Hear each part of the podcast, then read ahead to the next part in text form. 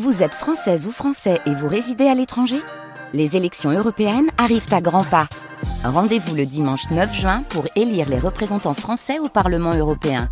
Ou le samedi 8 juin si vous résidez sur le continent américain ou dans les Caraïbes. Bon vote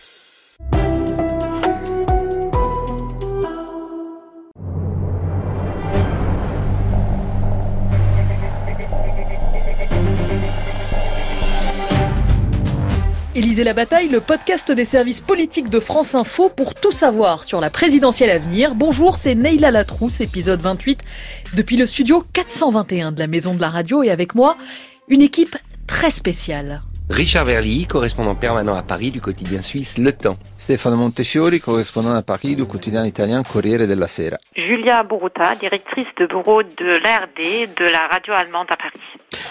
Juan José Dorado, journaliste indépendant, correspondant pour le quotidien La Région. Et le local de l'étape, Jean-Jérôme Bertolus, France Info. Qu'on ne présente plus, chef du service politique de, de France Info. Salut à tous, déjà l'épisode 28, hein, enregistré à 17 jours du premier tour et les commentateurs sont unanimes, c'est une présidentielle à nul autre pareil, campagne atone, simili-campagne disent certains, absence de débat public, les qualificatifs ne manquent pas. Dans le champ politique, les plus durs à droite évoquent déjà une élection confisquée, ah bon, vraiment? Mais qu'en pensent ceux qui ont peut-être un tout petit peu plus de recul que nous, les correspondants de la presse étrangère à Paris? Élisée la bataille, racontée par nos voisins, c'est le thème de cet épisode. Et je lui dirais, ben, en russe, я хочу сказать гордому русскому народу, что мы должны вместе строить мир в Европе.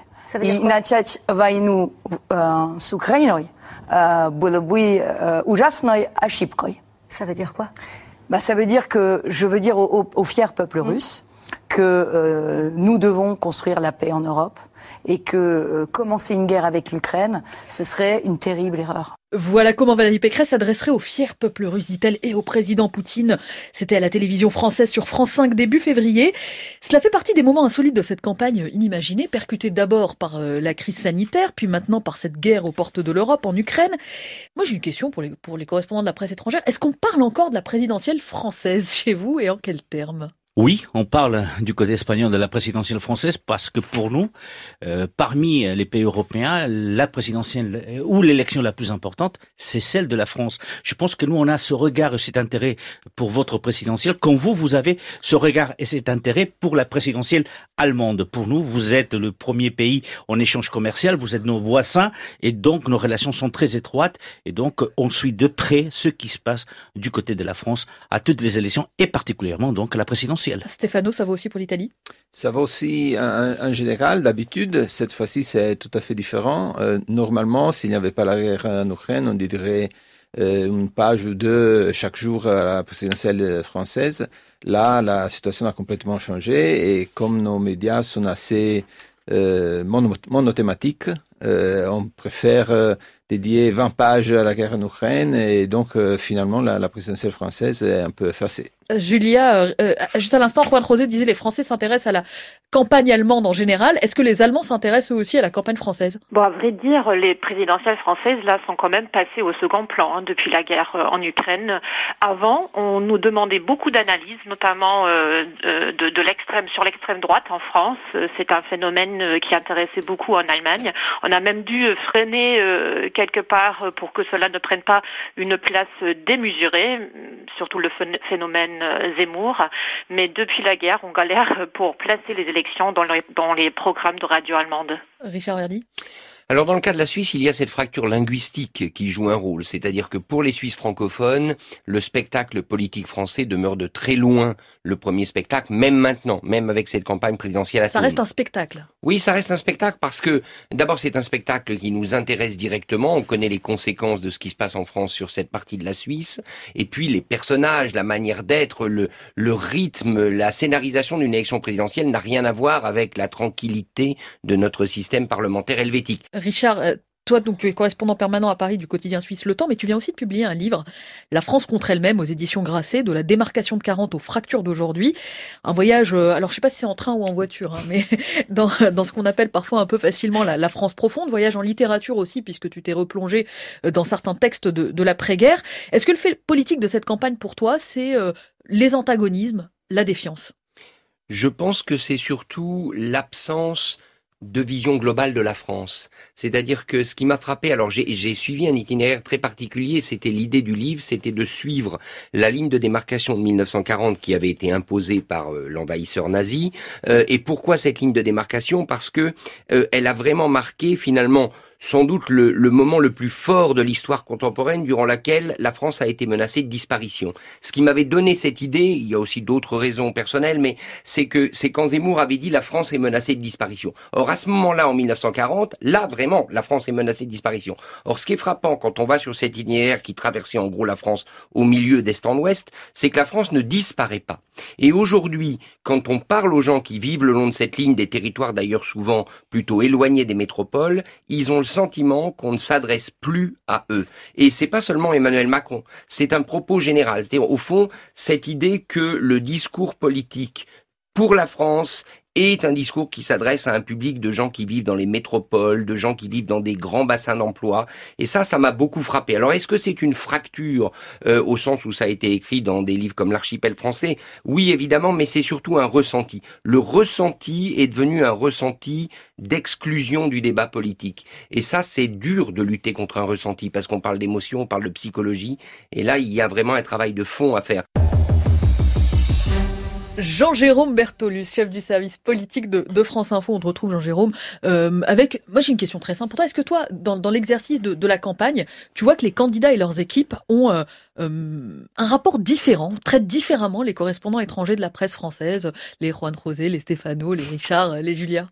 Ils sont mieux placés que moi pour répondre à cette question. Comment sont-ils traités par les différents candidats? Moi, ce qui me frappe quand même pendant cette campagne, c'est que contrairement aux campagnes précédentes, je vais vous faire bondir, on parle très peu d'international. On parle, bien sûr, de la guerre. On parle, bien sûr, de l'Europe, puisque la France dirige euh, l'Union européenne euh, pour quelques mois. Mais en fait, on parle très peu, les candidats s'emparent très peu autrement des enjeux internationaux. Ça veut dire, par exemple, je vous donne juste un exemple. Bien, l'Europe, justement, ne fait pratiquement plus débat. C'est-à-dire qu'on a quand même des candidats qui ont une vision de l'Europe euh, très différentes les uns des autres. On ne la retrouve pas aujourd'hui. Ça ne fait plus débat. Euh, on a quelques assertions sur l'OTAN. Faut-il euh, quitter le commandement intégré de l'OTAN? Oui, pour effectivement Jean-Luc Mélenchon. Mais c'est tout. Et en plus, c'est redoublé par le fait que aujourd'hui, contrairement aux, présidentielles précédentes, eh bien, les candidats vont très peu à l'étranger. On a vu effectivement les candidats appelons-les comme ça, de la droite de la droite, Éric Zemmour, Marine Le Pen se rendent à Budapest. C'était avant la guerre en Ukraine. On a vu Valérie Pécresse, déjà ça sentait effectivement euh, le côté affrontement avec la Russie. On a vu Valérie Pécresse en Arménie, mais on n'a pas du tout vu les candidats le faire comme d'habitude, enfin tous les cinq ans, aller par exemple voir les communautés françaises à l'étranger, rencontrer les dirigeants étrangers, euh, en tout cas en Europe, pour, euh, disons, euh, à la fois recueillir les soutiens et se confronter effectivement à une vision de l'Europe. Donc, paradoxalement, oui, c'est dans un cadre très internationale, cette campagne, mais on n'a jamais aussi peu parlé des enjeux internationaux. À la place, il y a un terme peut-être qui s'est imposé, c'est celui de souveraineté, que, lui on entend partout. Est-ce que dans vos différents pays, la souveraineté est autant aussi un, un enjeu, alors je ne vais pas dire politique, mais tout le moins électoral?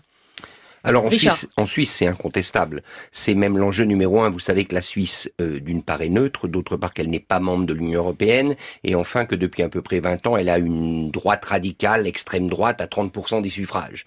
Donc quelque part, Monsieur Blocher, le leader de l'extrême droite suisse, est le père de tous les souverainistes nationalistes européens. Il a été le premier à, à rentrer au gouvernement. Alors nous, un double standard. Mais l'Espagne est un pays extrêmement décentralisé. Et vous savez, la plupart des leaders politiques espagnols, quand euh, vont dans les différents territoires en Catalogne, ils n'ont pas le drapeau espagnol derrière. Quand ils vont au Pays Basque, ils l'ont pas derrière. Quand ils vont en Galice, ils l'ont pas derrière. Après, au niveau international, oui, on est souverainiste.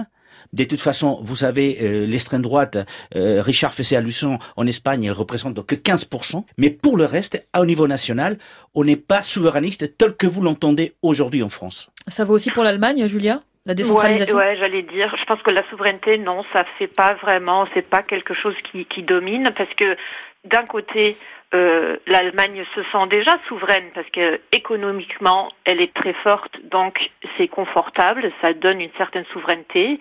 En même temps, on est organisé de manière fédérale, donc à l'intérieur de l'Allemagne, on, on, a une liberté. Et puis en même temps, après après la deuxième guerre mondiale, l'Allemagne a surtout misé sur l'implantation du pays dans les structures internationales. Donc c'était ça le focus et la, la souveraineté, on, la voyait là-dedans. Euh, maintenant, avec la guerre en Ukraine, je pense qu'il y a euh, une autre notion, c'est celle de l'indépendance européenne, la, souveraineté européenne, qui, qui, a quand même un effet, parce que là, on, on s'est réveillé, on, on, a compris qu'en fait, il faut investir plus dans la défense, il faut euh, euh, investir plus dans l'indépendance énergétique, et, et, et, là, ça crée, euh, ça crée quelque chose de nouveau. Oui, la, la souveraineté a été fondamentale dans les dernières années en Italie, d'autant plus qu'on a eu un gouvernement euh, souverainiste, carrément souverainiste, après les élections de 2018 le, le, premier gouvernement de, du, président Conseil Giuseppe Conte était formé par le mouvement 5 étoiles et la Ligue et il affichait un programme carrément souverainiste et très sceptique à l'égard de l'Europe. Après, pour la, grâce à la, disons, la particularité du, système politique italien, euh, euh, sans, de, nouvelles élections, avec le, même Parlement, on a trouvé une nouvelle majorité, au Parlement, et maintenant les mêmes élections ont exprimé un gouvernement très euh, européiste, euh, donc à l'opposé du gouvernement de 2018, et avec une politique tout à fait différente. Ça, c'est un peu la particularité italienne.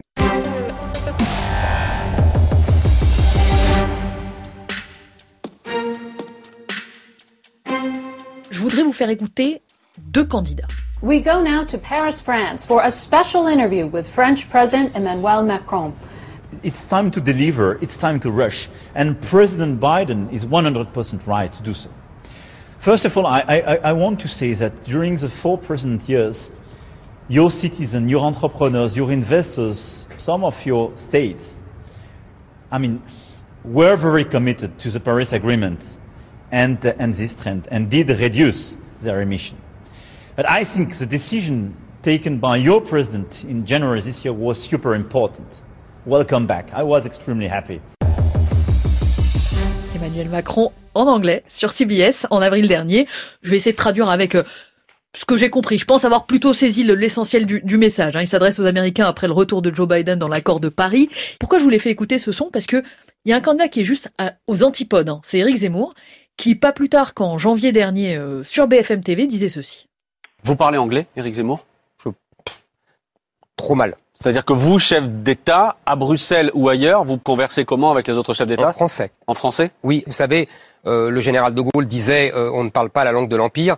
Euh, donc oui, je parlerai le français et non pas parce que euh, je parle bien ou mal mmh. l'anglais, c'est parce que je veux défendre ma langue. Si le président de la République française ne défend pas sa langue, qui le fera? Et je demanderai à ce que les réunions européennes cessent, oui, d'être systématiquement en anglais. Euh, il y a d'autres langues en Europe, il y a le français, il y a l'allemand, il y a des grandes langues en Europe, et on n'a pas besoin de parler anglais maintenant que les Anglais ne sont plus là. Julia, euh, là, il vous appelle, Éric Zemmour, il dit parlons allemand euh, euh, dans, dans, les instances de l'Union européenne, parlons aussi espagnol, italien. Est-ce que c'est des débats qui émergent chez vous, le rapport entre langue et souveraineté, justement? Non, pas du tout. Je trouve ça si je peux me permettre de dire ça comme ça, c'est ridicule et ouais. On, je pense que c'est vraiment quelque chose qu'on comprend pas en Allemagne. Juan José, on demande à parler espagnol en, en, Europe Non, on ne demande pas du tout à parler espagnol, mais c'est quand même parce que Zemmour arrive à justifier politiquement le fait qu'il n'est qu'il n'a pas appris voilà. de langue. Stéphano, l'Italie demande à parler italien ou... euh, Non, pas du tout. Et en plus, je pense qu'en général, c'est toujours mieux de savoir parler plusieurs langues que, que d'en connaître aucune euh, langue étrangère. Mario Draghi en parle plusieurs, je crois. Euh, oui, surtout il parle très couramment anglais. Et Enrico Letta, qui était aussi président du Conseil italien, parle parfaitement anglais et français aussi. On l'a vu récemment dans un débat avec Marine Le Pen. Je pense que comment dire, c'est toujours un atout. Jean-Jérôme Oui, on s'en souvient plus très bien, mais en fait, euh, euh, en 1974, à l'issue euh, de la campagne présidentielle, Valéry Giscard d'Estaing, qui souhaitait en quelque sorte rompre avec, euh, on va dire, l'uniformité gaulliste, qui souhaitait incarner une certaine euh, modernité, les premiers mots qu'il prononce sont en anglais pour dire qu'il a été élu, ce qui effectivement était euh, était très audacieux. Moi, j'ai une petite anecdote euh, là-dessus. Euh, Felipe González, qui a été président entre 82 en Espagne et 94, euh, racontait, il parlait français. Il comprenait très bien le français, il parlait français. Mais il disait que, que ce soit dans les conseils européens quand l'Espagne a intégré l'Europe ou dans ses réunions avec la présidence française, il parlait jamais en français, il se faisait accompagner toujours d'un traducteur. Tout simplement parce qu'il disait, j'ai besoin d'avoir du temps, même si je comprends ce qu'il est en train de dire, j'ai besoin d'avoir du temps pour préparer ma réponse. C'était politiquement et tactiquement aussi quelque chose que, qu'on utilise, que les politiques utilisent. Et puis, c'est le même cas lors du Conseil européen. Chacun parle dans la langue qu'il veut. Il y a des traducteurs et souvent euh, le président espagnol, la plupart du temps, il parle en espagnol, même s'il comprend en anglais.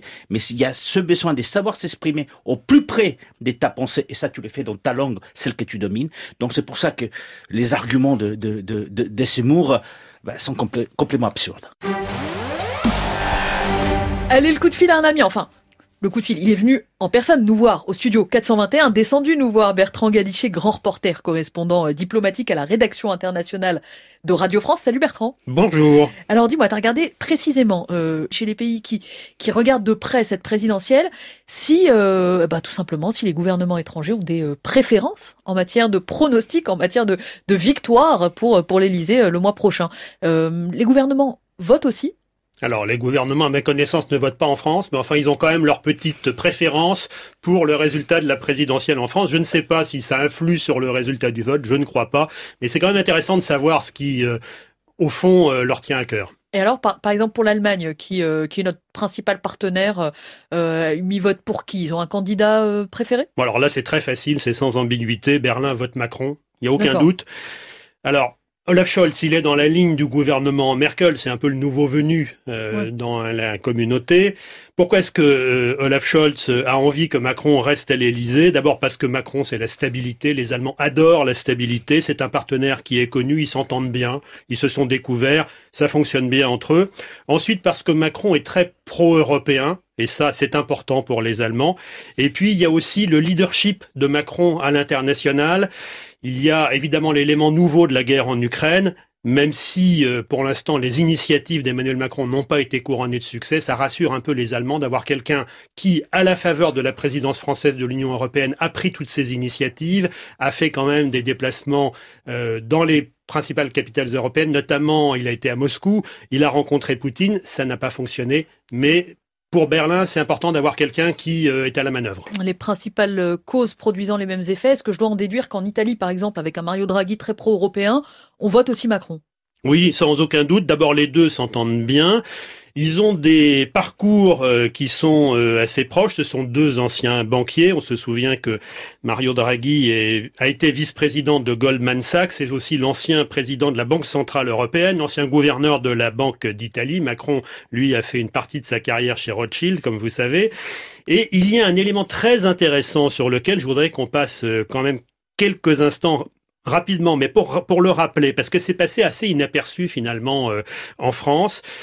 Au mois de décembre dernier, euh, Macron et Draghi ont publié ensemble une tribune dans le Financial Times pour dire euh, que finalement la règle des 3% de déficit budgétaire, c'était l'ancien monde, qu'il fallait oublier cette contrainte et qu'il fallait maintenant, compte tenu des circonstances, investir à fond. Donc c'était avant la guerre en Ukraine. Et donc ils ont développé cette rhétorique, cette rhétorique très connue maintenant du numérique, du virtuel, des énergies éco-responsables, tout ce qui a été mis en œuvre depuis cinq ans. Euh, ça plaît pas beaucoup aux Allemands, mais ils sont sur la même ligne. Donc peut-être une, alliance à venir. Alors eux sont plus dans, dans l'Europe, les, euh, les Britanniques. C'est peut-être plus compliqué euh, de, de savoir euh, qui Boris Johnson euh, préfère en France ou peut-être pas. Tu me diras peut-être pas du tout. Ben, je crois que Boris Johnson, s'il avait le choix, il voterait plutôt Valérie Pécresse. D'abord parce qu'ils sont un peu de la même euh, famille politique, et puis euh, surtout les relations entre euh, Macron et Boris Johnson sont quand même très tendues. Il y a eu un petit rapprochement à la faveur de la guerre en Ukraine, mais ça reste compliqué. Le contentieux, on le connaît, hein, c'est, ce sont les suites du Brexit, ce sont les questions de zone de pêche, c'est la question des migrants, c'est la circulation des marchandises à la frontière irlandaise. Donc, euh, tout ça fait que les relations entre la France et le Royaume-Uni, quel que soit le président en France, seront forcément ou la présidente seront forcément euh, compliquées. Mais malgré tout, on peut pas dire que pour Boris Johnson, Emmanuel Macron soit le meilleur interlocuteur. Quid des, euh, des deux pays qui, nous intéressent beaucoup en ce moment, en tout cas qu'on regarde beaucoup de près, euh, deux pays qui s'opposent bien, États-Unis, Russie. nous on se retrouve au milieu. Est-ce qu'ils ont un quelconque intérêt dans notre présidentielle? Oui, bien sûr. Pour ce qui est des États-Unis, Joe Biden se satisfait de la présence de Macron à l'Élysée. Il voudrait bien le voir euh, reconduit.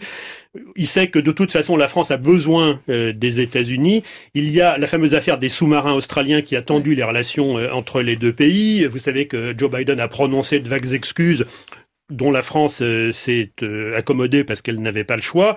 Mais sur le fond, l'affaire des sous-marins est intéressante parce qu'elle montre que pour Biden, la France ne compte pas beaucoup et que les principaux interlocuteurs euh, des États-Unis en Europe, ça reste le Royaume-Uni mm. et l'Allemagne, mm-hmm. même si la guerre en Ukraine, là encore, a rapproché un peu euh, Macron et Joe Biden, parce que la France est une puissance nucléaire et parce que la France fait partie du, des membres permanents du Conseil de sécurité. Trois candidats euh, avaient pu exprimer, quatre si on compte Jean Lassalle, des expressions elle est pas forcément euh, euh, amicale, mais en tout cas pour le moins complaisante, on va dire, on va dire ça comme ça, à l'égard de, de la Russie. Est-ce que Vladimir Poutine a, un préféré parmi les quatre? Alors il n'a pas euh, exprimé de, de, préférence, en tout cas pas, pas officiellement. La question ne lui a pas été posée. Alors vous savez que Marine Le Pen et Jean-Luc Mélenchon ont pris quelques distances depuis la guerre en Ukraine avec Poutine, Éric Zemmour beaucoup moins. Concernant Emmanuel Macron, il y a une réflexion générale chez euh, Vladimir Poutine qui est, euh, au fond, son jugement sur l'Occident. Il le trouve faible, envahi par l'islam, focalisé sur les questions de genre, obsédé par l'idéologie féministe. Et pour euh, Vladimir Poutine, Emmanuel Macron incarne cette dérive. C'est aussi pour cela, d'ailleurs, que Emmanuel Macron lui convient comme interlocuteur parce qu'il le trouve inoffensif.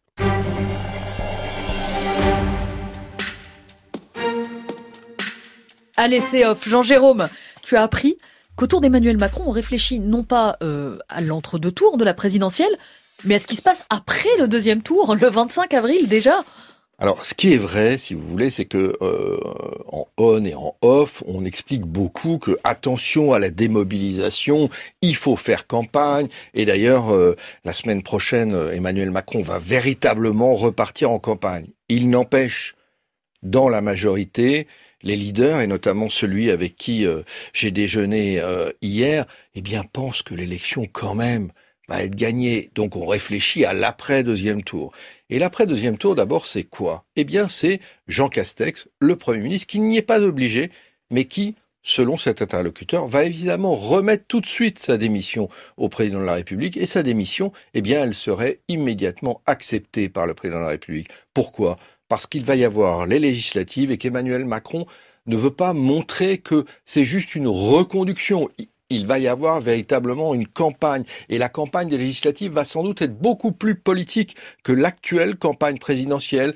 Les thèmes d'Emmanuel Macron seront au centre sûrement des débats, comme la retraite, et il faudra donc non pas un Premier ministre débonnaire, mais une nouvelle figure avec un nouveau gouvernement. Et sûrement une femme, parce que d'ores et déjà on réfléchit aux postes, aux différents postes au sein, euh, on va dire, de la République. Et par exemple, au sein de la majorité, on dit que si Richard Ferrand souhaitait être reconduit à la présidence de l'Assemblée euh, nationale, ce qui pourrait être le cas d'ailleurs, eh bien, globalement, il serait sans doute reconduit. Ça veut dire que si, au niveau du quatrième personnage de l'État, c'est de nouveau un homme, en l'occurrence Richard Ferrand, il faudra bien sûr une femme, voilà, à Matignon. Donc ça sera, on va dire, le, premier acte de l'entre-deux tours, le deuxième acte auquel on réfléchit également déjà, mais là c'est plus euh, protocolaire, c'est plus show-off, c'est plus mise en scène c'est comment Emmanuel Macron va se transmettre le pouvoir à lui-même. Bah oui, la passation. Euh, voilà, il y aura bien une passation, elle devra intervenir